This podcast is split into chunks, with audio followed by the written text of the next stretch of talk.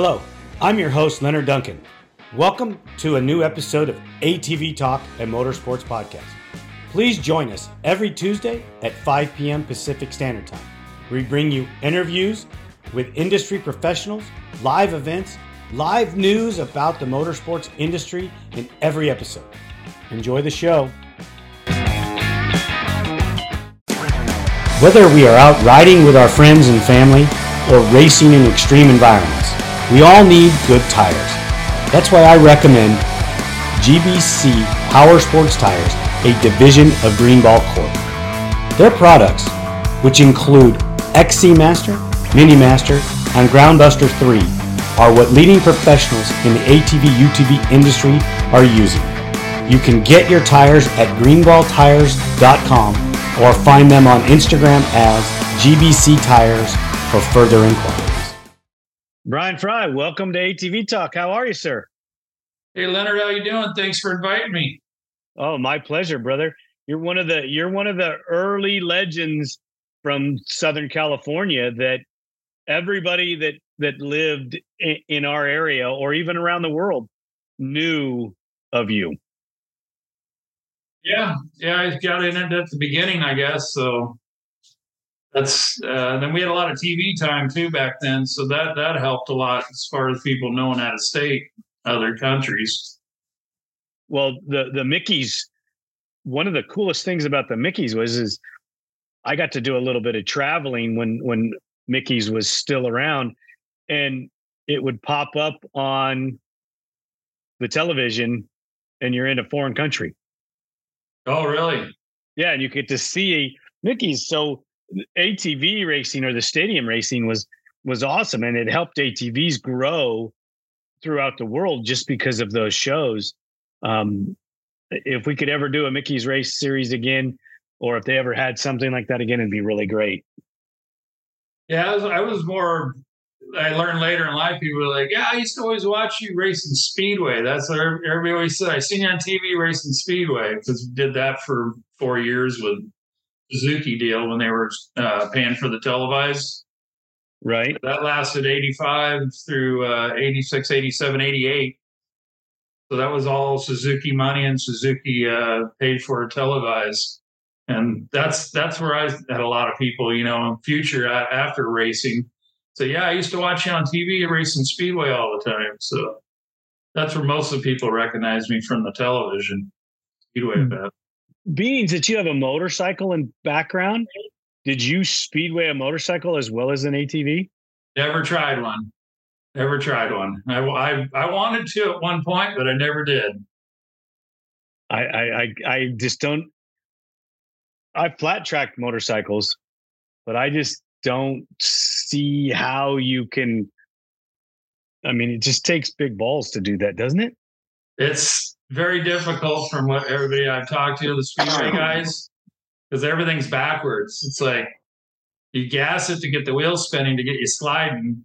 And if you leave it spinning down the straightaway, you don't go anywhere. You got to let off the gas to go faster. You let off, and then it starts hooking up. And if you let off too much, then you're flipping over backwards on a wheelie. You got no brakes or anything to stop that from happening. It's all throttle control. I remember uh, McGrath tried it, and I can't remember the girl's name. She was really fast at Race Speedway. She was a little cute blonde girl, probably about 18. And uh, there was a video of McGrath going out to uh, Maley's Ranch, and and he's like, "I'm going to try my first speedway bike, and I'm going to get my butt kicked by a girl here." And you know, he, the girl was showing him how to ride it, and he was he just looked like an amateur out there. I mean, being Jeremy McGrath, the Supercross star, and you know who he was. He was like, "Man, this is totally different than riding a motocross bike." So, how different was it for you on the on the quad, you know, on the speedway? I mean, you guys had those things hooked up and were were you able to drive around the whole oval just wide open? Well, the first year was just figuring out how to do it, you know, because I never did any any oval track racing on a, on a three wheeler or a quad. So it was all experimentation in '85, and we were tying our rear suspension down with a tie down, and you know that didn't work very well, but that's all we knew back then. And then uh, 86, uh, just put lower mounts on my lower A arms to move the shocks out and lower the front that way. And it made it real rigid. So you didn't have to have a sway bar, which, you know, sway bars weren't even, I mean, I think they were a thing in 86 on a quad at that point, maybe, but I don't remember if they were.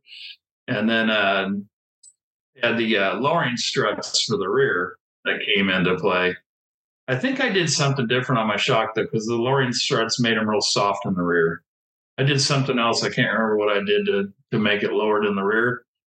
And then 87s where it really played in, where I decided to really figure out how to make a quad go around in circles, and I and I used the sprint car ideas of built my 500 quad into all staggered offset and staggered tires and different size rims on the rear, you know, with the same Hoosier. You put a narrow tire on the or narrow rim on the left side, put a 10 inch wide on the right, even though you're using a, a wide tri track.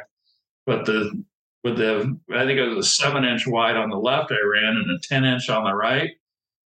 All weird stuff, but it made the no, sorry, it's the opposite. It was the seven inch was on the outside and the 10 inch was on the inside.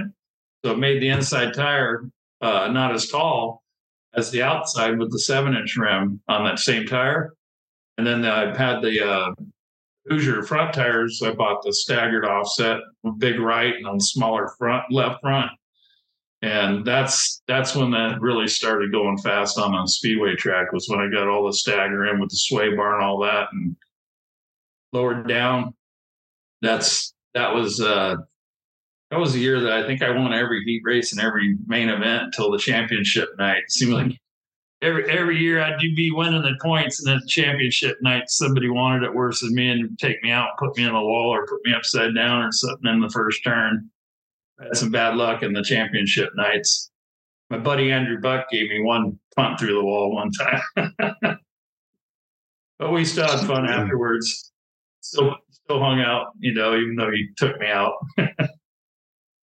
that, that that's that's the story of a lot of people's you know gigs they do great until the moment so you could lead the points in in the series and not win the final day and and lose the title yeah the final night was the champion so it didn't matter if you had had more points than everybody they kept points to decide whether you get a race the next weekend or not but i think it was top four come back or top four or top eight i can't remember I think there were 16 riders that would race or something like that. And they'd take half of the from the week before and be in. And you didn't get in a, say it was uh, 16 riders and had eight. If you got eight in, then in your ninth, you'd have to get on the list to get back in. But I was, I, I think only one time I didn't make make it in automatic the next time because my engine blew up or something like that. I DNF'd from a motor blow up but all the other times you were the guy. I was one of the guys. I'd say, yeah, there was there were some guys that were pretty fast. Everybody got really fast, like in '88, and then after that, then some other guy. You know, then it wasn't Suzuki, it was was uh, you could ride a Honda or whatever you wanted because Suzuki backed out after '88, and then some really guys got really fast, like Steve Owens. He was real fast. He had an alcohol burning 250R motor. That bike was really fast. He put a lot more effort into it than I did as far as making his bike faster because I was kind of doing it for fun after 88. I think I stayed in the speedway till 90, I believe, but I just did that for fun. How much of your racing career was was devoted to the dollars versus just going out and racing? Um, I would say once the dollars ran out, they weren't the sponsorship money wasn't there. I kind of lost interest in it. That's why I still did speedway after '88, but I didn't do the motocross portion because I wasn't making any money. Even though you know I could win races, but there's just no no money in the sport after Suzuki pulled out they had all that contingency for those years, and you know, you make I could make a living at it, not have to work. And '88, I was working again and spending part of my paycheck to go race, and it, it worthwhile. Right. Did, did, did, didn't make sense, right? No, after at that point, you know, it's kind of like having a job and boss say you can work, but you ain't getting paid. yeah. So, yeah. What's what's that all about, right? Yeah. That's why I kept the speedway around because I always enjoyed the speedway, and it's is Ascot was 30 minutes from my house, and go down there and make 300 bucks in the 80s in an evening race, and So it was it was still paying well, and it was uh, cheap, you know, cheap entry to get in, and cheap cheap to drive down there because it's so close. But yeah, I continued the speedway stuff for quite a while, and actually, me and my wife, before we're married, we promoted some speedway racing at Ascot with a go kart organization, and I organized the quads. That was like '89, I think. I started that when I was in a cast from a broken leg on a dirt bike. yeah, so I didn't get a race my first season that we promoted. Um, and then I, that was '89. So in '90 is when I got it. I was doing the promoting and the racing, so I was making money promoting it, and I was making money in the purse money. Basically, I was paying myself. well, that's that's a good thing, right? Yeah, if I won, I had to win, but yeah, I was still winning a lot on Speedway, so it was pretty lucrative. Well, that's that's what it's all about. You also have a history in motorcycles that most people don't know about. Yeah, yeah. Well, motorcycles started in '72 when I was nine on a uh, TS 125 1972 Suzuki. It was uh, the one year one year before the 73 RM 125s came out, which I was totally bummed after the RMs came out. I was like, I got the TS, which had all the lights and everything on it, you know, because they didn't make dirt bikes in 72. You had to make your own dirt bike. Right. And, uh, just like six months later, here comes the the TM 125 it was a TM, not the RM. It was a TM 125 came out in 73. And I was down at the Suzuki shop drilling at that thing every day. But then they came out with the Git kit, which made your TS like a RM. I mean, TM. Excuse me, I keep saying RM. I'm used to that. But they, uh, the Git kit, you had a cylinder head, carburetor, expansion chamber, airbox. And if I remember right, it was like $180 for all that and my dad wow. bought, my my dad bought that for my Christmas present. So put all that on the on the TS, and it was all it was all TM parts that you could bolt on your TS and kind of make it halfway a TM. But that's where it started there, and then uh, I was a big kid when I was young. I was I was twelve. I got a uh, 1975 brand new uh, MX 250B monoshock the first year they came out. So that was eighth grade. I was already riding a 250 in eighth grade, and that's that's when I uh, rode that till I think I was 14. Then ended up uh, started racing, and then got hurt right away. Actually, I got hurt in the field the first time. My throttle stuck wide open. Brother uh, helped me work on my bike and clean the carburetor and the old round slide carburetors back then underneath the cap, there's a rubber gasket, and he forgot to put that back in.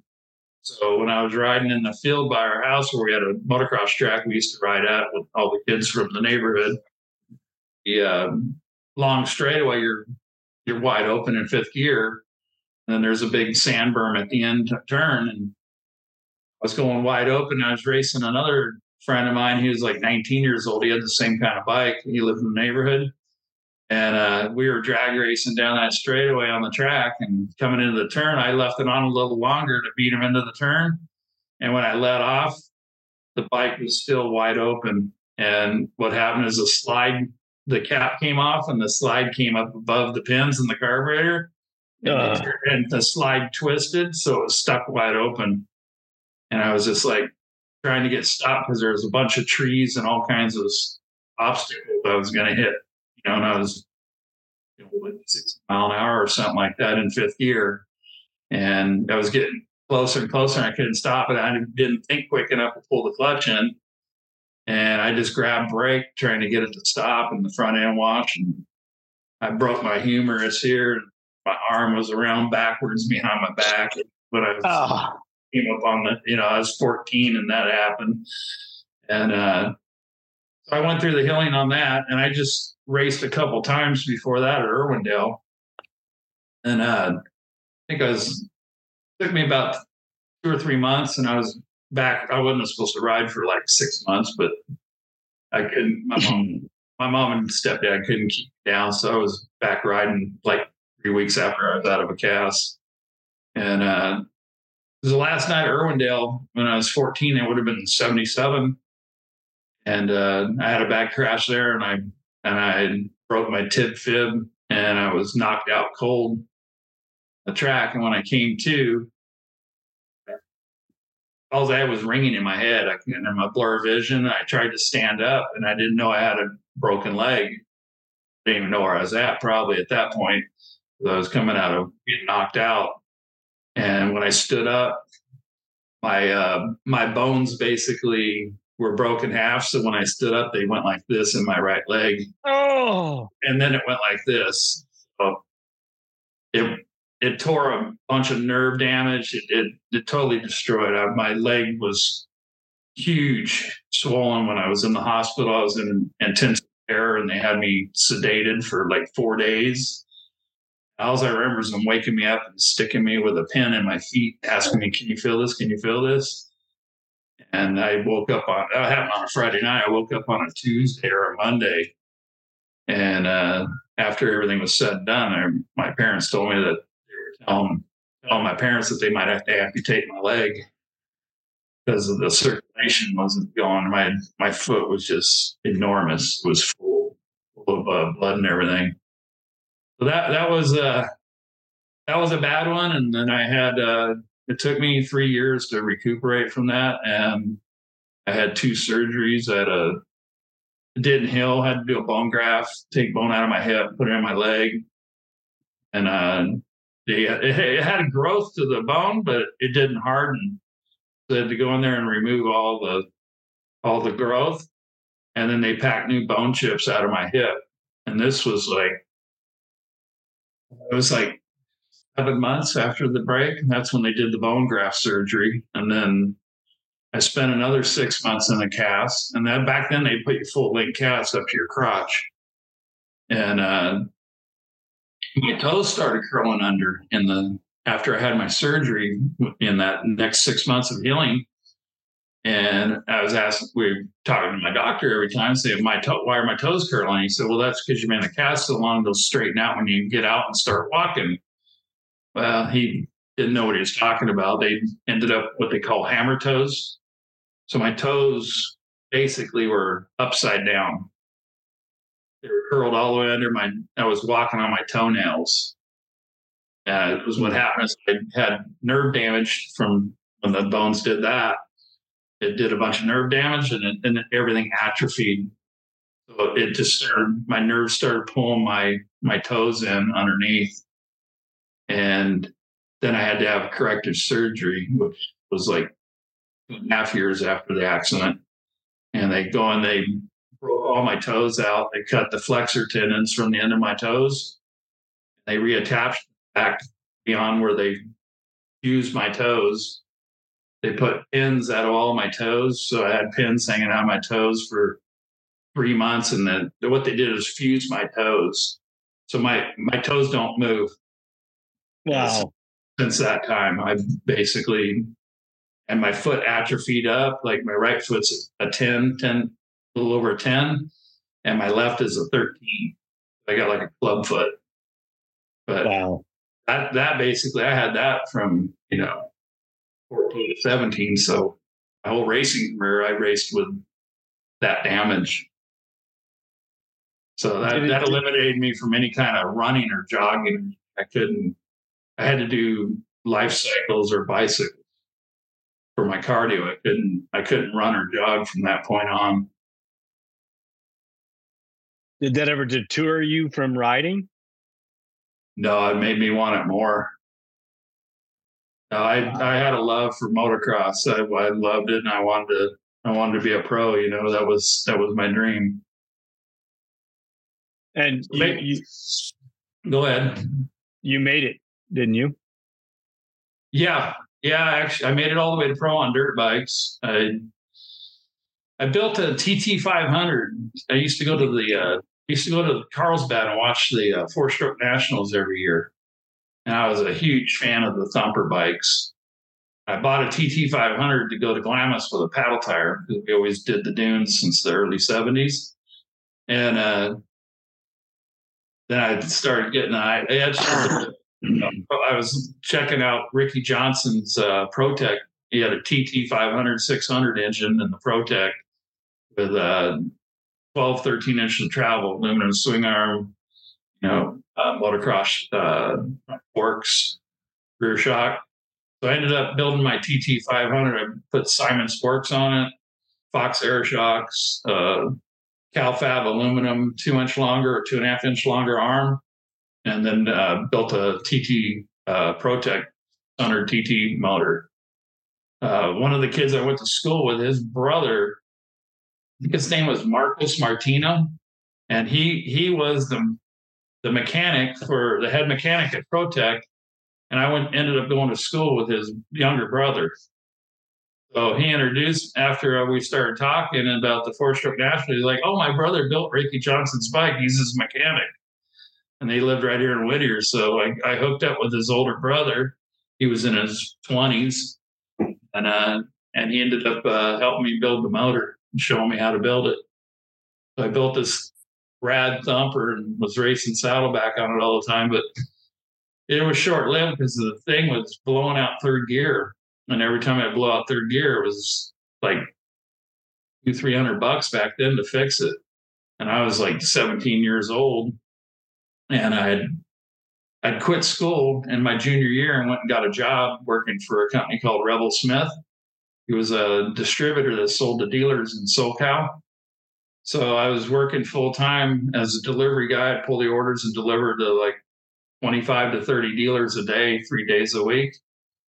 So I was doing that and then racing the motocross. And I moved out of my parents' house when I was 17. I took the GED that summer to get my my uh, my high school diploma and I went racing full time at 17. And then the bike was breaking all the time. So I parked it and ordered a 81 Suzuki 250 floater that were coming out the new year. The following year, that was 81. So that was 1980 on the thumper.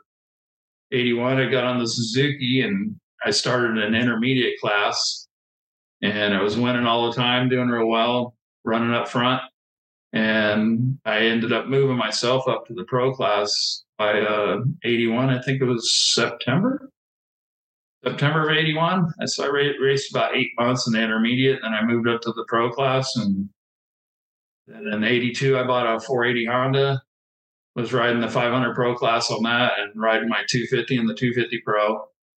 Mainly a lot of saddleback racing and went to different places, Indian dunes and stuff, but Saddleback was one of my favorite. Carlsbad too, and uh, it was like probably June of '82. Uh, that was when Team Tam was his first year doing the tank, the race team, right? And, and uh, he came up to me and started talking to me at the races at uh, Orange County Raceway one evening, and he said he was going to hook me up and give me a ride. So I ended up going on Team Tam in June of 82, I believe it was.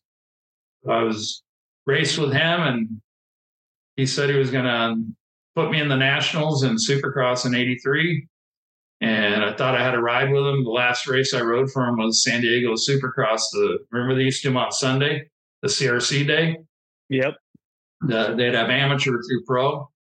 So I, I won the 500 pro class for Team Tam and that day, and my two teammates in the 250 class were uh, uh, Mike Shoemaker and uh, Dean Cates, and they got Shoemaker won the won the 250 class, and Cates got second in the 250 class. So we did as good as we could do, right?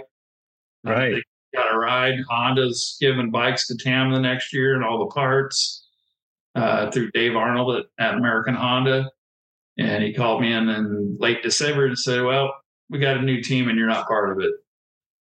What? Yeah. That uh that put a damper and everything because I was used to not working and racing full time and then I got left with no bikes or anything. So I was like, oh, I gotta get a job now to finance a bike. And I started looking at it and I was actually, I was talking to Dave Arnold and told him what happened. And uh, he's like, really? He did, you know, because he thought I was going to be on the team too. He, when he made the budget for all the bikes, I was supposed to get like for three bikes or four bikes that year, and uh, and then a bunch of parts. You know, that was just kind of what each rider was going to get right through the team. It was be you know Bob's bikes, but right, be Bob Tam's bikes, but that's that's the kind of deal I was going to get the next year. I thought, and pulled, the rug got pulled out from underneath me. So his budget was spent at Honda. So Dave Dave Arnold at Honda said, "Well, I got a guy back east that I want to sponsor too, and I'm trying to get an extended budget from Honda Japan. I'll put in for you too. I'll, I'll ask them to extend the budget for two riders." And for I don't know, month and a half, two months, he kept telling me, "You can call me every day if you want. You're not bugging me. Just you know, anytime you want to know what's going on, give me a call." Every time I call him, he'd say, "It's looking good. I think they're going to do it. I think they're going to do it. It's looking good." I was just like, "Yeah, cool," you know. And then I got the call that, "Hey, they turned it down. If you want to do it next year, I'll be here for you." And I was just like, "Man, it was already two, three months into the season and I didn't have anything. Didn't have it, you know, I was working for Bob Tam part time a little bit just for cash, get a little extra cash as well. Because he had a, a, warehouse business. I'd work there a couple hours in the morning and I'd go practice in the afternoon. And he let me go out of his out of my job too, two weeks after he took me off the team. He didn't want me around anymore, I guess. So I was like, just kind of distraught and depressed over the whole thing. I said, well, I can't do it 100% like I've been doing. I don't even want to do it. I decided to hang it up and, and I was going to not race anymore. And then the ATV racing came a few years later. So, how did you get on a three wheeler? That's a funny story. So, I bought a three wheeler and uh, new Honda water cooled one. I actually I bought an '82 air cooled one too, Honda, and right. uh, using that for Glamis and stuff. You know, like I said, my parents they had a sandrail and stuff the whole time. We had a big group of people that always go to Glamis, so I got the '82 and was you know using that for Glamis to keep me entertained. And uh, then when the water cooled ones came out, they came out in the 85 came out in September of 84. And I got one of the early ones, right? One of the first ones. Right. Uh, that was just for the dunes, just to, you know, screw around in the dunes. I still didn't have a dirt bike then. I wasn't riding at all on dirt bikes. So we're just doing the dune thing. And uh, a bunch of my friends were racing Corona Raceway on trikes all the time. And I didn't have anything to do one evening. So I said, I'll go out and watch these guys race, you know? So they're you know, their bikes are all set up for racing, how they used to do the three wheelers, that wide axle, you know, race, race motors, everything. Yeah, their bikes all set up, everything you can do to for a race three wheeler. so I went out there and watched them race. And then after the races were over, you know, we are out, I was out there partying, drinking some beer, and I said, You guys suck. I go, I could smoke you, I could smoke you on my stock three wheeler. The only thing I had on that thing was the twist throttle. It still had the lights, everything on it, stock tires, everything stock axle, nothing done to it. Off the showroom floor twist throttle. So they're like, well, come out and race. I go, I don't want to race a tricycle. I was giving them all kinds of crap, you know. And so it turned into a $50, well, we'll bet you, you know, I'll bet you you can't beat us because I was just running my mouth and screwing with them, bench racing in the pits. Right. And, uh, bet I bet my three different friends 50 bucks each, each one of them. I said, I'll come out and race. And if I beat all you guys, you guys each give me 50 bucks. And if not, I'll pay each one of you 50 bucks. And uh, so I came out the next week and smoked them all freaking. I got a road novice class, right? Because I didn't know where I was at or anything. I was, and I wanted to race those guys, and that's what they were racing, right? Right. I wasn't planning on racing three wheelers. It was just a dumb bet, right? So I went out there and I ended up lapping second place in both motos. At and the on the three wheeler on the stock bike. I was messing with him on the starting line. I said, "Hey, if you," I flipped my headlight on. I said, "Hey, if you see a light coming behind you bouncing, that's me lapping you. Get out of the way." And sure as shit, I lapped them all. I ended up second. I got a second place both motos, even though I won the moto. so, and I was like, wow, that was kind of fun actually. So I said, well, I'm going to go race three wheelers and let's set the bike up. So we set the bike all up to go do the Golden State. And I said, I'm going to ride pro class, not not novice class. You know, I'm going to I'm going to do this, I'm going to go race can make money on it. So anyway, then uh, Alan Knowles at CT was just starting his uh, motor building skills, and he offered. We were friends since I was like 17. I knew him through Rebel Smith and from the shop. Actually, he's there all the time. And uh, so anyway, he he offered to build my motor, and, and Barry Kelpers, who me and him grew up together. So he he bought a three wheeler too, and we are both going to do the same thing. And Alan said he'd build both our motors and do, you know, we just buy the parts and he'll do all the labor for free. But he was didn't have his jetting down or something because every race burned a hole in the piston. In my bike and Barry's bike, we had identical motors from Alan. So I'm not bad mouthing Alan. It's just the fact of how it went down, right? Sorry, Alan, if you're watching. but yeah, anyway, so you know, Golden State takes you, you know, Hollister, Huron, we're Madera. We're going up, doing some traveling, and coming back a long drive with the holes in the piston every time was getting old, you know. And uh, the last race I went up to was Hollister, and that's when the quads came out. They're just that month. And one of the guys I knew that was racing three wheelers, he was he bought a quad, so he was up there with racing it the first time for him. And I said, let me try that thing after the races are over. So I went over and rode it, hit some jumps on that thing. And one time I kicked and I was like kind of into one and I landed like on the left or right front tire, you know, was only one tire hitting is like out of control, right? If I was coming down to that trajectory on a three wheeler, I'm I'm gonna kill myself, right? and I landed on this quad and the thing just sat down. I was like, oh, that was pretty amazing. So I went back and I hit that jump again as hard as I could. And I was like, oh man, you can get a lot away with a lot on these quads compared to a three wheeler. uh, I think it was Monday or Tuesday. I was in the Suzuki shop picking up a brand new quad. wow. So that's that's kind of how I. It was like a whirlwind how I ended up racing quads. wasn't planned. It wasn't expected. It was just it just happened how long did you keep racing the the did you stop racing the the quads and motocross in 88 when the when the Suzuki money went away from the Golden State stuff? Um, I raced I raced in 88. I raced uh I know I did the Rose Bowl Mickeys. Um and my last race was I was I, at that point I was I had a job then. I was working construction doing concrete work. And uh you know, I was I was spending money on racing, and I was just like, man, this just ain't working. I used to make a living doing this, and now I'm making a living doing something else and paying for you know my my quad racing and not coming out ahead. So that's uh, I was kind of getting really burned out on it at that point, even though I was even if I won, I still wasn't making enough money to cover the costs. So I think that my last, I know my last race was at Glen Helen. I don't remember if it was a big event or anything. I think it was probably.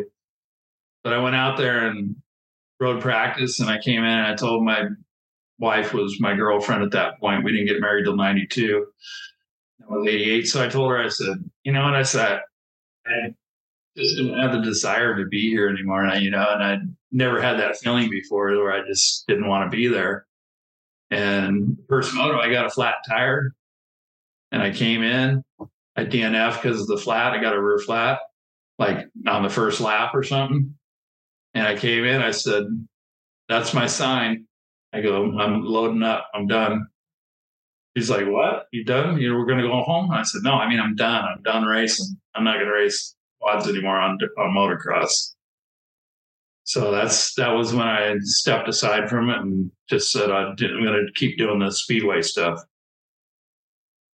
Wow, that's That, I mean that kind of the flat tire, not wanting to be there or not feeling it, and then getting a flat tire. That's that was my sign. It's like, yep, you didn't get you didn't get tumbled and get hurt. You're not going to the hospital, and you don't want to do it anymore. It's time to hang it up. Right. And I actually ended up selling my 88 quad because I just bought an 88 quad to race that season, and that's how it went. I was just like, I'm done. Ended up selling that to the guy I worked for in construction. nice. Was good, he was a good friend of mine. but He ended up buying my quad from me. Did you? Was it a Honda or a Suzuki? The Honda. It was an 88 Honda. I bought. I had an 87 Honda because I went and bought that after uh, after I didn't get a ride with Suzuki and the factory team in '87. After riding for him in '86 and and the support Suzuki team that me and Dent were on. Right. Yeah, they they didn't give me the ride and they gave it to Putman and Watts. Watts was, Watts deserved it. Putman not so much. You know, and uh, he's never beat me in any races that I can remember of. I was kind of pissed off that I didn't get the ride with Suzuki. So I said, well, I'm going to race against Suzuki. I'm going to race against him on a Honda. That's when I went and bought an 87. Yeah. but you know what? I never really gelled on the Honda like I did the Suzuki. Really? Uh, just I don't I don't know what it was about the Honda. I even went with the tall seat on a Honda, like a desert seat, because I'm so I'm so tall and big. I just felt cramped on that with the stock seat, how low they were and all that. I don't know. It just it felt more like a three wheeler to me than a than a quad. The Suzuki, I had my Suzuki set up like I ran a tall seat on my Suzuki though too on my 250, and I loved it because it made it feel like a dirt bike. Really? Yeah, yeah. I ran, I ran a, one of those high flight seats, the seat foam. Right. Yeah, but I really liked it because I could grip it my knees like a dirt bike. How tall are you? Now? well, back now, when you were racing. Yeah, I think I shrunk about two inches probably. I, I was six six three. Yes, you no little guy. And, no, I was I was six three, two hundred pounds when I was racing. Wow, that's that's that's what gave me the nickname the animal. Really? Because you just could manhandle it. Yeah, when it was rough, that's that's when I shined on the rough tracks like Carlsbad and stuff like that. When rougher it got, the faster I'd go. Wow, that's kind of like Donnie Banks. Donnie's the same way, you know, tall and lanky, and he can hang it out. He's got a totally different riding style than me, though. He he hangs his ass over the rear grab bar. I ride it more more neutral. Yeah, but you're that's still that's the the the height, the leverage, the strength you know, Wienen's six five. Yeah. Yeah, but your size hurt me though in Mickey's because like Denton, you know, he's 135 pounds. you know, I, I come into the turn on Denton and on him, and when we take off out of the corner, he'd be five bike lengths ahead of me.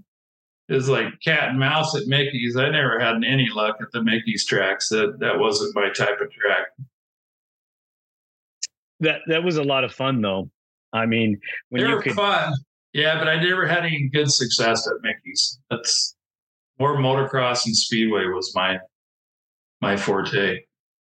I like the Mickey's because you could show up, race, take the machine home, and if they didn't throw it on its lid, it you washed it and it was ready to go. Yeah, what I didn't like too was the uh, time qualifying. I I just couldn't I'd ever put down fast laps. Like you got to go out there and do two fast laps, right? right? That just wasn't me. When the gate dropped, that's when I went fast. It was like in practice, you know, it's more like a practice to me. It's like I don't know. I had a different switch in me, you know. When the gate would drop, that's when I was on. But to go out and just say, oh, okay, I got to hit two of my fastest laps, I just it didn't gel with me very well. It didn't do well at that. I don't think. That's, you know, I mean, some people struggle with that part. You know. Yeah, yeah, yeah. When the race is on, it's like a different mindset than going out there and you know trying to go fast. Fight. You're the only one on the track. You know, it's a little bit different. Right. When you were racing at that point in time in ATVs, a lot of the racers were the developers also. Definitely, definitely, yeah. What yeah. were the things that you were were working on for to help your machines perform better? Everything. You got to figure when we started racing the quads in '85, they were pretty stocked. You know, right. the first races they were stocked, so it all evolved and over time. But Greg Clark showed up at uh, 85 at LA Coliseum with uh with bars, you know, which were Nerf bars, right? He had these bars that just kind of came back and ended. They didn't have loops like they normally do, you know, they didn't loop around by the rear tire. Right. And he didn't have anything inside where the nets are, right? And I was like, wow, those look like they'd work good, you know, because you don't lock tires like open wheel, you know, like open wheel, you don't lock tires and run over each other. Right. But I looked at that, I'm like, well, if you lose your foot down there, you're going to be tangled up in that Nerf bar. You're going to break your damn leg, right?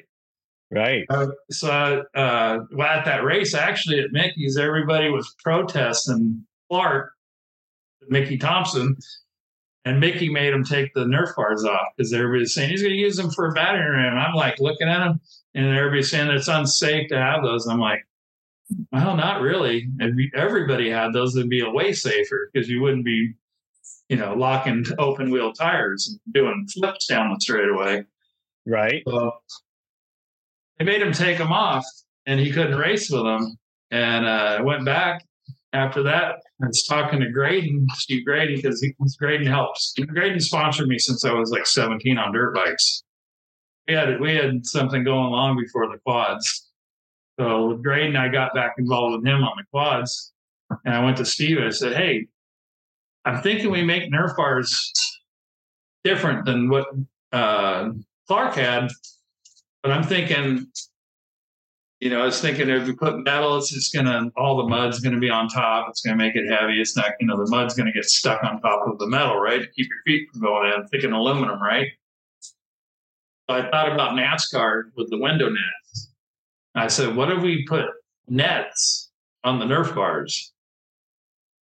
And he's like, yeah, that'd work. I said, I think it'd work great. I said, but you know, who can we make, how make this? So he knew of a company that he bought product from. It's called uh, GSM, Graham Sheet Metal. GSM was what most people knew him by. So they owned Ancra and they owned Interam handlebars. So they made tie downs. Excuse me, they had not Ancra, POSA. POSA, POSA tie downs, and Interam handlebars. So they had the tube benders and everything there to build the handlebars to make the Nerf bar. And they had the tie down material to make the nets out of. So that's basically how the Nerf bar with net came about. We built a prototype for my quad, showed up at Ascot Motor, Motocross night racing, and I heard everything. Well, what do you think you're gonna do? Fly with those uh, wings on your quad, fry? Everybody's making fun of them and everything, right? And uh, you know, because they they looked out of place because they're you know not used to seeing those big bars on the side of the quad, so everybody was making fun of them. And uh, that was 85. And then 86, it was mandatory that you had to run Nerf bars with nets all, the, all the rule book changed. Mickey Thompson, you had to have Nerf bars with nets. So that's that's how the uh, the Nerf bar with nets came about. Me and Steve Graydon came up with those and built them off my quad. And and that was the the first guy, the first company. As I remember, I remember. Gosh, you know what? If I look hard enough, I think we still have a set of those Nerf bars. Probably the Graydon ones. Yep. Yeah, probably. They, they evolved over time, but yeah, that's that's how it all started, though. But you couldn't ride a national or Mickey's without a Nerf bar with nets in uh, from '86 on. Yeah, and and the heel guard thing, I think, was is something that they needed as well. And we would take the heel guards off for the longest time. Now we make aftermarket heel guard Nerf bar setups so you, take the stock stuff off and put better foot pegs on with with better heel guards and Nerf bars. I never wanted heel guards back then. I I trimmed my rear fender, the bottom part.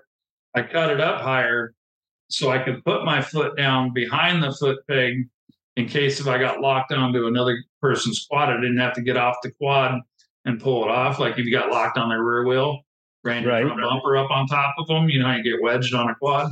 Yep. I, I I I cut it out where I could put my feet in between the backside of the foot pegs and the fender, and I can put my feet and stand on the ground, and I could grab the handlebars and, and pull the quad off without getting off the quad. But I never really thought about you know putting heel guards on for that that reason alone. So I take it you've ran into the back or been wedged a few times. Oh no, I'd never hit nobody.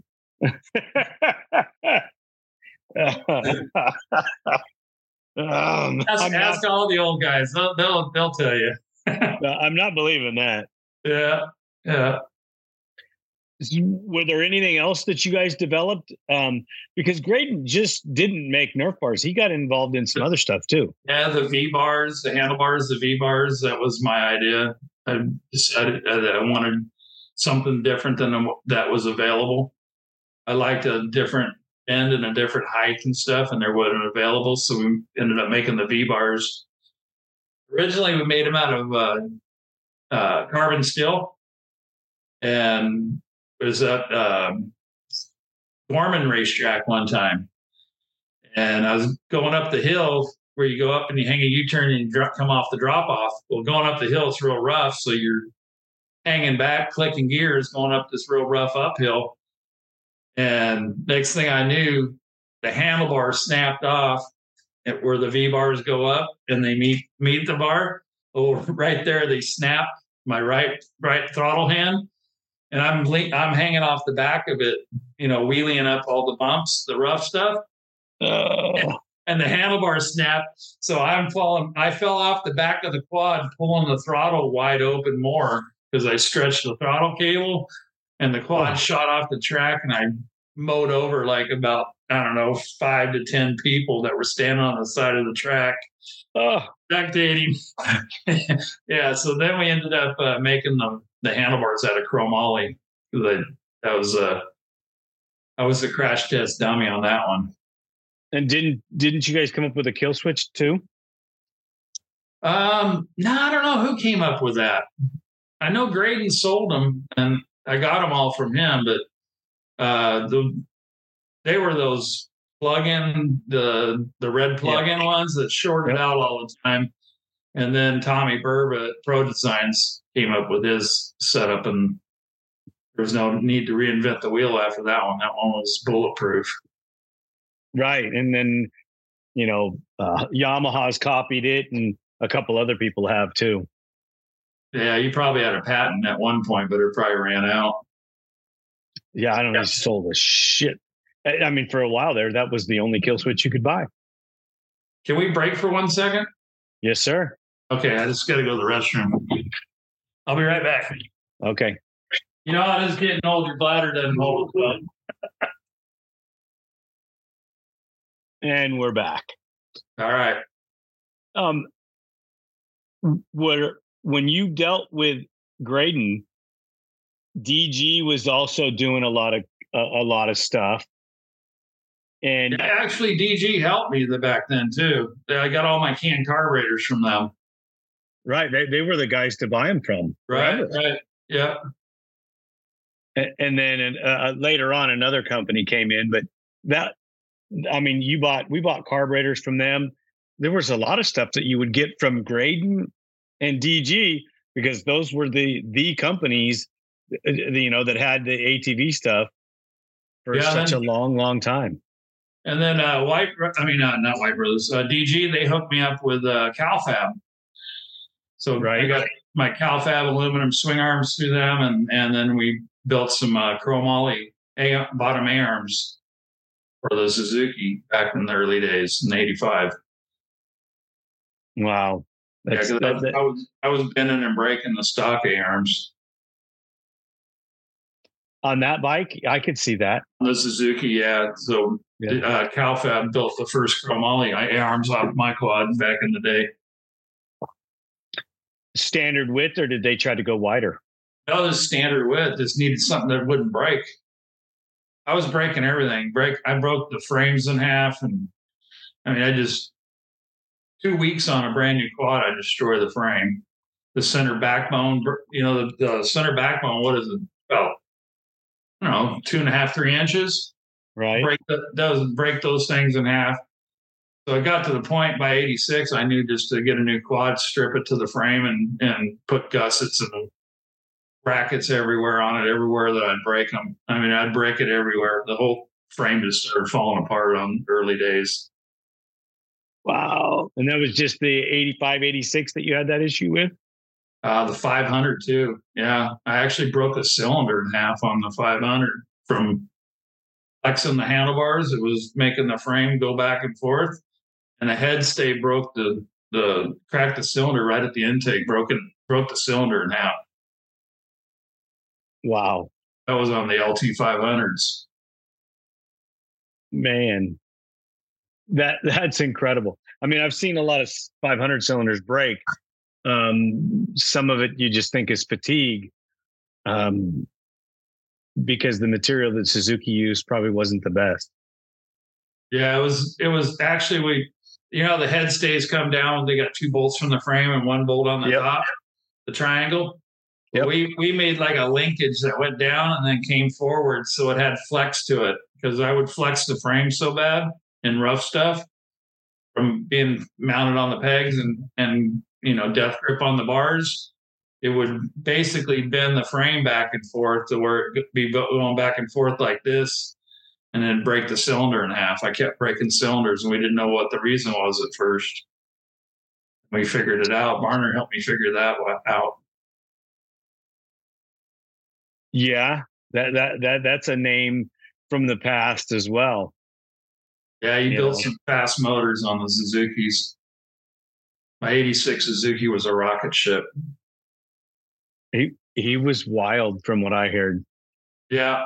Yeah. Varner was wild man. Didn't he get the Suzuki gig to, Uh, to, to do the motors?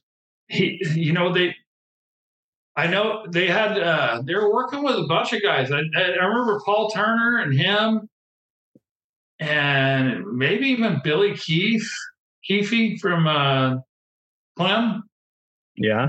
Bill bought Clem, right, from Harry. But yeah, I, I remember because I wasn't on the factory team, but I remember that that they were testing all these different engine builders' engines and then decided who they were going to use. And I don't think all the riders, I don't think all the riders used the same engines. I think they used different engine builders on factory Suzuki, if I remember right. I just remember the story that I was told about. Um, one of the Suzuki guys came in complaining that his bike didn't have enough top end to Varner, and they stood it up on its grab bar, and they ripped the pipe off of it, and he got a rat tail file out and filed the exhaust port, That sounds like Varner. and then put it back together and said, "It He right does that." some wild crap, man. He used to blow my mind on the stuff he'd do. Yeah, I mean that's metal shavings didn't care, just run it. Yeah, funny story was uh, Terry did my motor and Denton's motor, right? In in '86, and uh, well, I used to leave my bike at Varner shop, and so did Denton when he you know do B&O and stuff to him. I guess one t- day when I wasn't there, he let Denton ride my bike down the street. He's like, "Let me ride Brian's bike." They didn't tell me back then. I found out years later that that this is what happened. He rode my bike and uh, my 250 Suzuki, and uh, then when I I came over and Denton wasn't there, his bike was there, and Varner goes, "Hey, go try Gary's bike," and he didn't tell me that Gary rode my bike at that point, right? I went and rode his bike, and I was like, "This thing is slow, man." It was like, it was just a torque motor, right?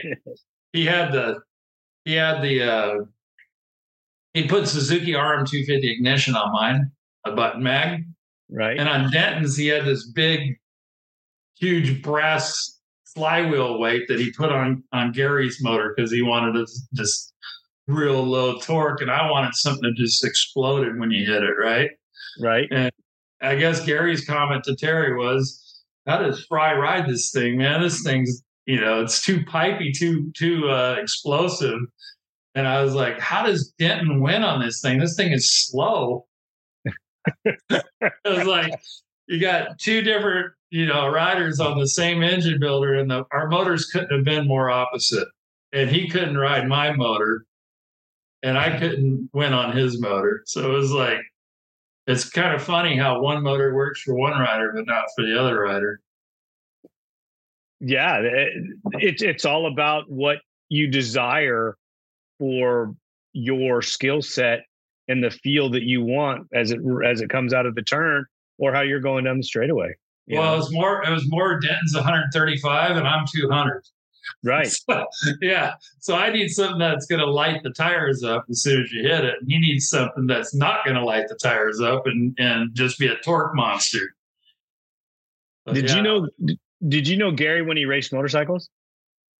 Um, actually, when I was raced was uh, the Irwindale days when I was a kid, when I got you know hurt when I was 14.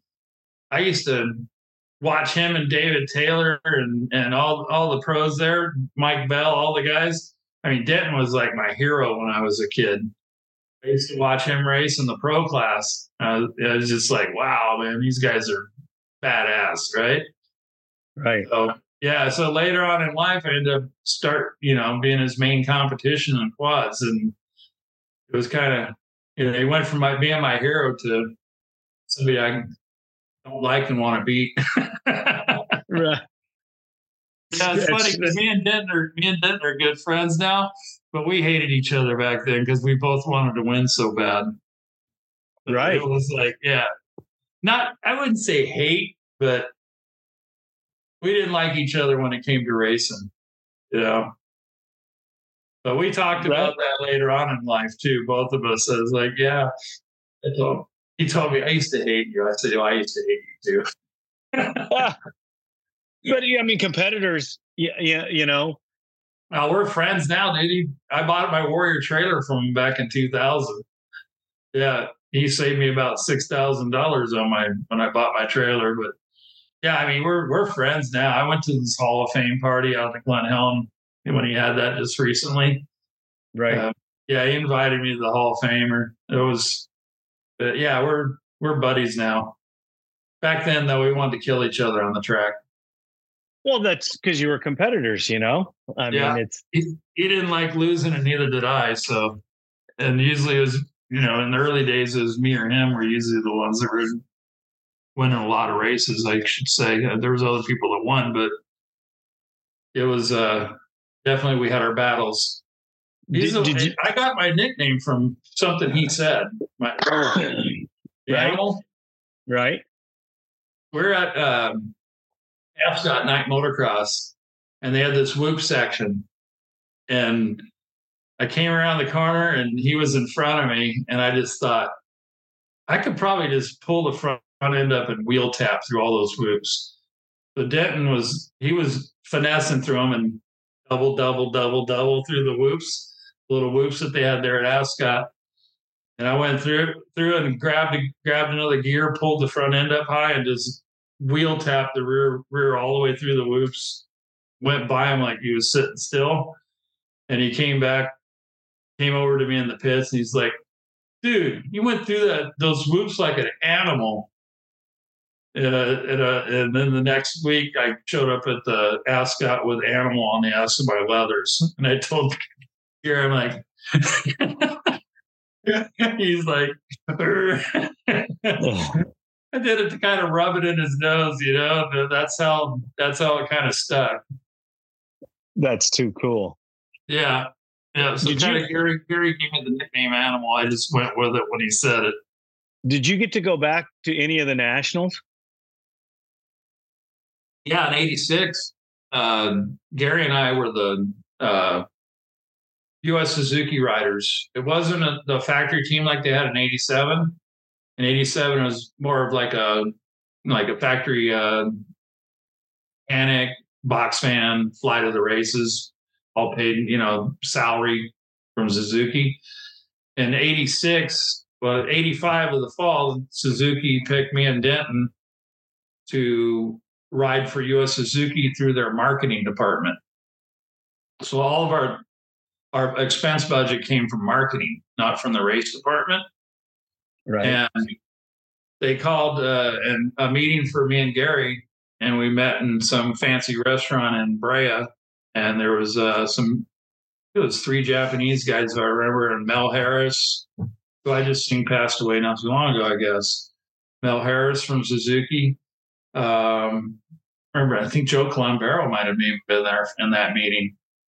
But anyway, uh, like I said, I started racing quads from a uh, bet, and then in October of '85, I'm sitting in a meeting to get a factory Suzuki support, right? And uh, me and Denton are sitting there, and they offered us, I think it was one quad and twenty five hundred dollars worth of parts for the year at their cost. So you know that's probably like double the cost or even higher because that's what they pay for it, right? Not what the dealer sells it for or the retail pays for it. Right. It was twenty five hundred one quad, and I think it was five thousand dollars in traveling expenses is what they came up with that they're offering us. And I was like bitching. I was like, wow, you know, I just sitting there in amazement that I was even sitting in that meeting, you know, that all this stuff just happened so quickly, you know, from a start of quad racing to where where it was where I was at at that point. And uh, I would have signed on the dotted line right then. But I just kind of sat back and listened because I knew Gary had experience dealing with factories with his motorcycle racing, you know, the right stuff. And Gary's like, no, no, that's not enough. And I'm like looking at him like, what do you mean? You know, I'm like, okay, well, I'm just keep my mouth shut. And Gary's gone, I need at least two quads I need five thousand dollars in parts. I need ten thousand dollars in travel expenses. So he basically doubled what they were offering him, and I was just like, didn't say a word because I'm like, well, he's whatever he's going to get, I'm going to get. I think, right? So we right. both walked out of there with the what the deal the deal that Denton cut. I walked out. I was like, "Hey Gary, thanks a lot," because I did, I was ready to sign the first at the beginning. So that was that was the money that they wanted us to do the nationals in '86 on. That didn't include uh, anything for Mickey's or anything else. It was just that's that that deal was that contract was to race the nationals in '86. So that's how I ended up going and doing the nationals. So we had to have our own van, our own mechanics, and you know they would they didn't give us the ten thousand dollars like one lump sum they uh, just cut us like a couple grand for each each time we'd go out of out of you know just take off traveling for the race. So we didn't spend all the money, I guess, and then run out of money at the end of the season. So they kind of monitored our money and didn't give it to us all at one shot. Well, that's pretty good, right? Yeah. Oh yeah, yeah. I mean, I ended up with, you know, walked out there with probably twenty five thousand dollars more than I had in my pocket when I walked in. You know, counting all the bikes and parts and and the traveling money. So ten thousand dollars back then to travel. How many events did you go to? All of them. And then I took Barry Kelpris with me, and his his parents paid half of half of the traveling expenses. We split it in half. So I ended up making some money off of the traveling expense money. I didn't spend all the money to get there. So, and uh, actually hooked up with uh, Greg Clark too. We put him in the van and did a couple of them too. So we split it three ways. So, I always tried to, yeah, it was my van and my trailer. So I I try to get other riders to come with us and and hook up and and uh, split the cost. I ended up using some of that ten grand I put in my bank account to live on. Well, that's a good deal, right? Yeah, yeah. Yeah. And you and Gary didn't travel together, even though you were basically no. teammates. No, even, that's when we started hating each other because we're both trying to win nationals. 85 it wasn't so bad, but 86 it was on. Did they pay? And I, and I came out and won the first uh, A1 race at Anaheim in 86. So that didn't sit well with Gary either because he ended up second. In fact, he was, he was he was winning, and I passed him in the last. I, I won the first moto, and he got second, and second motor, he was in front of me, and I ended up passing him and beating him. So then it was it. it that's when that's probably when he probably started hating me a lot. Did they pay good contingency? Oh, it's just, just yeah, because you had to ride uh, the Golden States to qualify, and I think they were paying like uh, it's either I think it was like 350 bucks first at a CMC Golden State for Suzuki contingency, and they paid like down to fifth. You know, I think it was down to fifth or so. So it'd be like 350, 250, 150, 150 or something like that. And then you made the the Perts money also from CMC. So go out and make five hundred dollars winning a CMC race on a quad back in the eighties. You know, so basically I'd try to hit as many races as I could. You know, every every race that paid, I'd hit every race I could. You know. Yeah, because that that paid well. Yeah, yeah, that's what I said. I I was able to make enough money racing that I ended up quitting my job in '85. yeah, and actually, too, like with '85, I started the first. Got my quad in like April, I think, and the first race was uh first big race was the LA Coliseum, uh, Suzuki Quad Cross during the Supercross. Mm-hmm. Uh, I didn't know it, but my bike was cutting out all day and I couldn't figure out what was wrong. And I washed it the night before because I went out and test did some testing at, a little field that I had by my house. And uh, after I washed the bike and went to the, you know, ran it up down the street, everything ran bitching uh, the Coliseum, and every jump I hit and every bump, the thing would start sputtering and cutting out. Couldn't figure out what was wrong with the motor, right? And it would run bitching, then it'd just start sputtering off the jumps and and every bump I'd hit. So I was in the pits and asking everybody. I'd run it up and down the pits on the asphalt, and wouldn't sputter one bit, right? I'm like, what the heck? I'm pulling all the tank and everything off, looking for wires shortened and stuff and uh, changed out the dead man switch. Just couldn't figure it out. And so anyway, I, I ended up going and racing without fixing the problem, and the bike was just cutting out and sputtering. Then it'd run great, and and Clark was in first, and I was in second, and I'd catch up to him, and then it stuttered. I'd he'd gap me, and I mean it's just cat and mouse the whole time. I mean, I was just like, every time I think I'm going to pass him, the thing would start cutting out. And then I ended up getting second. And John Neary and his dad were parked next to us. And I even was talking to his dad, seeing if he could help me figure it out because Pops was pretty smart about everything, right? He knew he knew how to work on stuff. And uh, after the race was over, I come in and he walks over with a T handle Phillips and pops the ignition cover off the side of my quad. He didn't say anything. He just walked over and and took my ignition cover off. And I'm like, I looking at him and just water just poured out of my ignition from when I washed my bike the night before. It, it somehow it got in through the gasket. And he's like, I'm like, why didn't you tell me that earlier today? And he goes, because I didn't want you to beat my kid. I was like, all right, I got your number. I know what you're about now, Pops. But yeah, I was I was good friends with Neri and his dad. They were they were good people. Oh man. I was like, you SOB. That's yeah. too classic right there. I, probably, I, I guarantee I would have won that race. I was I was going faster than everybody in practice, but the bike was just cutting. But oh god, I mean, and that was like six weeks after I bought the quad. And I'd say two within a month and a half, two months later, I had, I mean, everybody wanted to, all the companies wanted to sponsor quad racers back then. It was like the whole sport was just going on fire, right?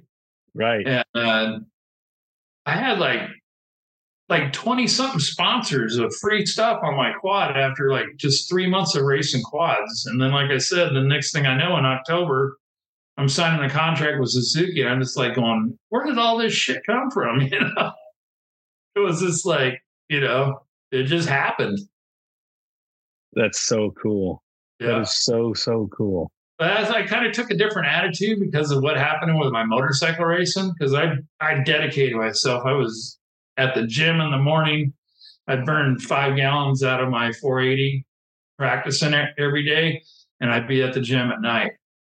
And that was, and then I'd race up to five times a week sometimes because we used to have all the night racing back then Wednesday night, Thursday night, Friday, Saddleback Saturday, and wherever on Sunday. So, I mean, I was riding all the time and at the gym all the time. And I put a lot of work into it, thinking I was going to go race Supercross in the Nationals, and everything just, you know, it, it just di- disappointed me big time. I was depressed over the, what happened. And uh, when the quad thing came up so damn easy, I was just like, you know what? I'm going to go have fun this time. I'm not, I'm going to have fun. And when the fun's over, I'm done. And that's kind of why in 88, it was, the fun was over for the, you know, after making money all those years and then not making it, it was like, I'm over it. right, right. Yeah, yeah. So I had a lot of fun. I wasn't so serious as some of the other guys. I think that's why Gary got so pissed off all the time because he knew I wasn't putting in the effort that he was. He told me uh, that when he invited me to come to the Hall of Fame, he told me, he goes, I never told you this before, Brian. He goes, but you made me bust my ass and you helped me be a better rider to win those championships. He said, because I wanted to beat you so bad that I had to work my ass off training to be able to beat you on rough tracks. I was like, oh, that's, that's that's pretty cool, Gary. Thanks for saying that. You know, that was just like a year ago. You know that he said that. So for, for something like that to come out of that guy's mouth, that's you know that's a that's a huge accolade. Yeah, right? yeah. You never told me that before, so I was like, well, that's really cool, Gary. I'm glad you told me that before I die. yeah. Getting up there in age, you know, I'll be 60 next week. So that's still you're still young, brother. Yeah. No, my body's not young. It's beat up. Well, I mean that happens, right? Yeah, yeah. I just have a lot of problems with my knees and stuff, and my my club foot and stuff. I get a lot of issues. Uh, I, I'm sure. Yeah, but as long as you as long as you can keep the rest of you healthy, you should be okay, right? Oh yeah, yeah. I'm just saying I I'm in no no position to get on a motorcycle or anything.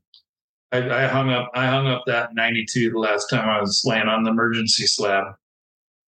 No more no more dirt bikes, huh? Uh, I was race I was racing dirt bikes in, in 92 again and I got hurt out in the field. We were out got a new track in and I made a big mistake and hit a boulder the size of a Volkswagen when I was airborne. I kind of cross rutted off the face of a jump we were building into the, the track in the field and it shot me right into these big boulders that were like basically the size of a Beetle Volkswagen. Ouch. I went, yeah, I, I flew like 20, 30 feet from the takeoff of the jump and landed front wheel first into this huge boulder and it bent, bent my knee completely backwards, ripped everything out, and broke my wrist from just the mm-hmm. impact of the handlebars snapping into my arm. I had a big dinner dinner fork, but my knees they they fixed it. I didn't have insurance back then, and they took a year before I got surgery, so I had to wear a knee brace for a year. And I was getting married. That happened in uh, February, and I got married in May of '92. Uh, I was walking with a tux with a knee brace underneath to be able to get down the aisle. And, and I had my surgery like in December of that year, '92. But how did how did your wife take the racing and the injuries?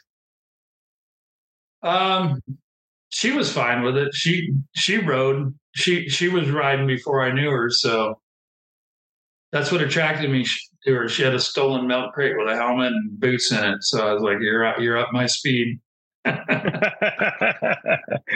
nice, nice. This is a stolen milk crate. You know, if you're not a real motorcycle racer, unless you got a stolen milk crate in your garage, right? well, didn't didn't we all worry that they were going to come and collect them and yeah. fine us because it said yeah. what was it a what, what was it a five hundred dollar fine if you got caught with them? Yeah, probably and everybody had one. Everybody. Yeah, that was their that was your stand for your motorcycle. right. Yeah, we had to get the one with the metal ring in it though. The plastic ones would cave. correct. Correct. Yeah, you had to get the right one. Yeah, that, no, that, she she rode and stuff too. She had her own quad. After we got together, I got her on quads and stuff, so she did a lot of riding on quads. Did your family grow up going to the sand dunes?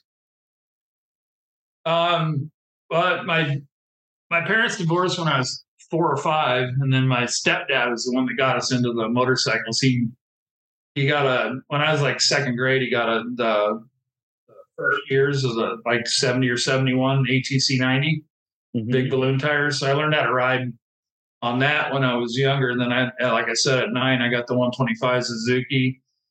Uh, they bought me and my brother the Suzuki 125 TS's TS 125 and they had the lights on. Their plan was, well, we can. We lived right down the the street from Saddleback back then on on Chapman, right by the uh, Orange Freeway, and uh, so we bought the uh, street legal ones because that's all they had back then. My parents' idea was we could ride around on the street with the you know them driving us on the back, and then we could ride them in the dirt. Well, that lasted about maybe two or three weeks because we broke all the tail lights and blinkers and everything off, crashing them, learning how to ride, right? So they got stripped of dirt bikes right away. And then uh, the following year, my my uh, stepdad bought my mom a TS 185, and then he bought him a, a Yamaha MX 360, uh, 1973.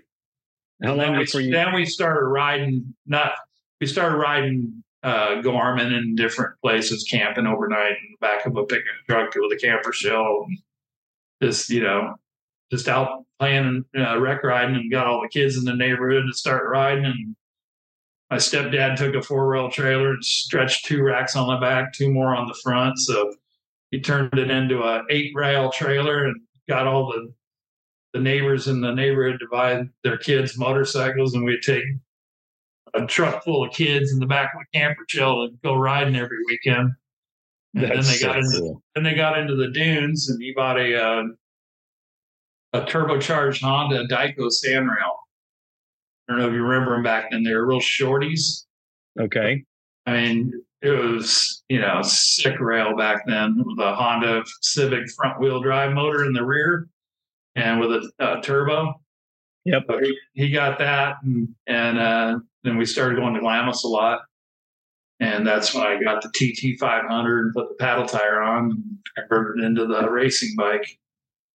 So yeah, we we always did the dunes. I did the dunes for up till probably last dune trip I made was probably 2000 or 2001. I quit going after that when we had kids and just getting too crazy out there. So your your kids didn't go to the dunes with you? Just when they were really young. Yeah, they were really young. I used to strap. I had a sand. I bought a Sandrail after that accident in '92 mm-hmm. on, on, the dirt bike. When I did my knee and my wrist in '93, I bought a Sandrail, and uh, we had our first kid in '96, uh, Kyle, and then '98 we had our other son Blake. So we took them out there once when they were like three and five, and strapped them both in the passenger seat of my Sandrail. they both fit in one bucket. nice. Yeah. So, and then Kyle, he was on a quad already then, so he was riding a little quad 50 around too.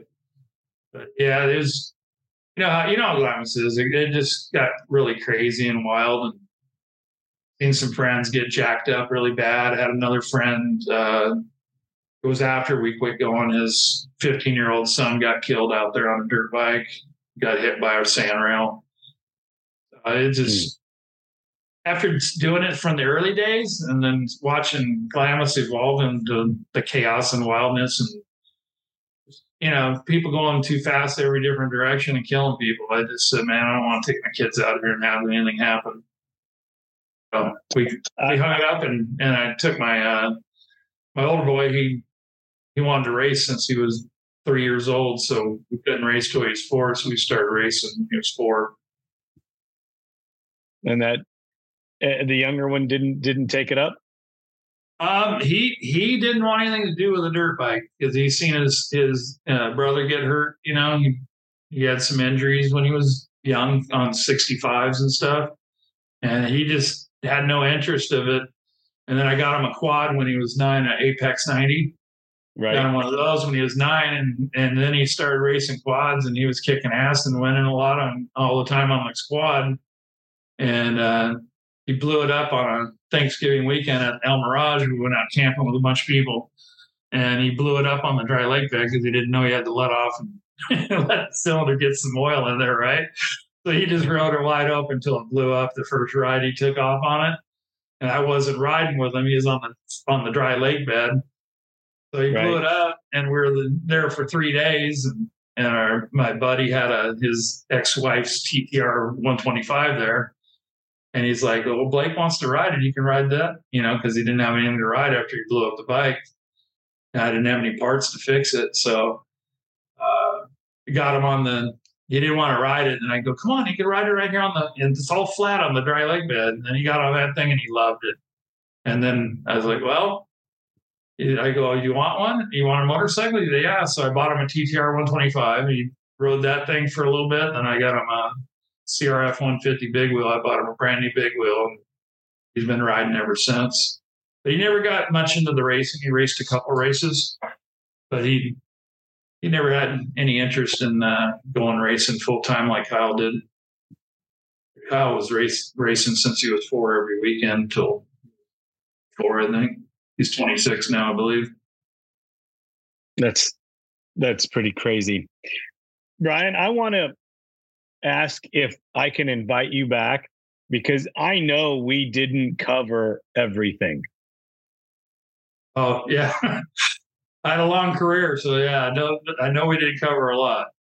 We we only hit the highlights and Yeah, and I want to take a deep dive into some of the things The team here at ATV Talk would love your feedback. Please email us at hello at atvtalkpodcast.com. San Diego's Body Evolution and Wellness Center. With over 17 years' experience, Dr. Heidi looking out after all your chiropractic needs, and Coach PJ looking out after all your fitness needs. Visit our website, www.bodyevolution.org, or call for an appointment 619 987 8875.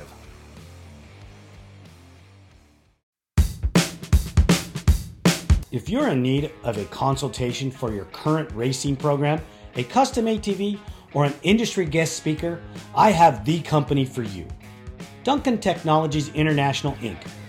offers host, MC, and guest speaking services at events, builds custom ATVs for recreational riding or racing around the world, and they offer consulting services for professional teams or individual racers. Send inquiries to Duncan Tech International at gmail.com or call 619 716 1532 for more information. Thank you for listening. We hope you enjoyed this episode. If you did, don't forget to share us with your family and friends. The podcast is available on all streaming platforms, and you can find us on social media as ATV Talk Podcast. We're on Instagram, Facebook, TikTok, YouTube, Rumble, and Twitter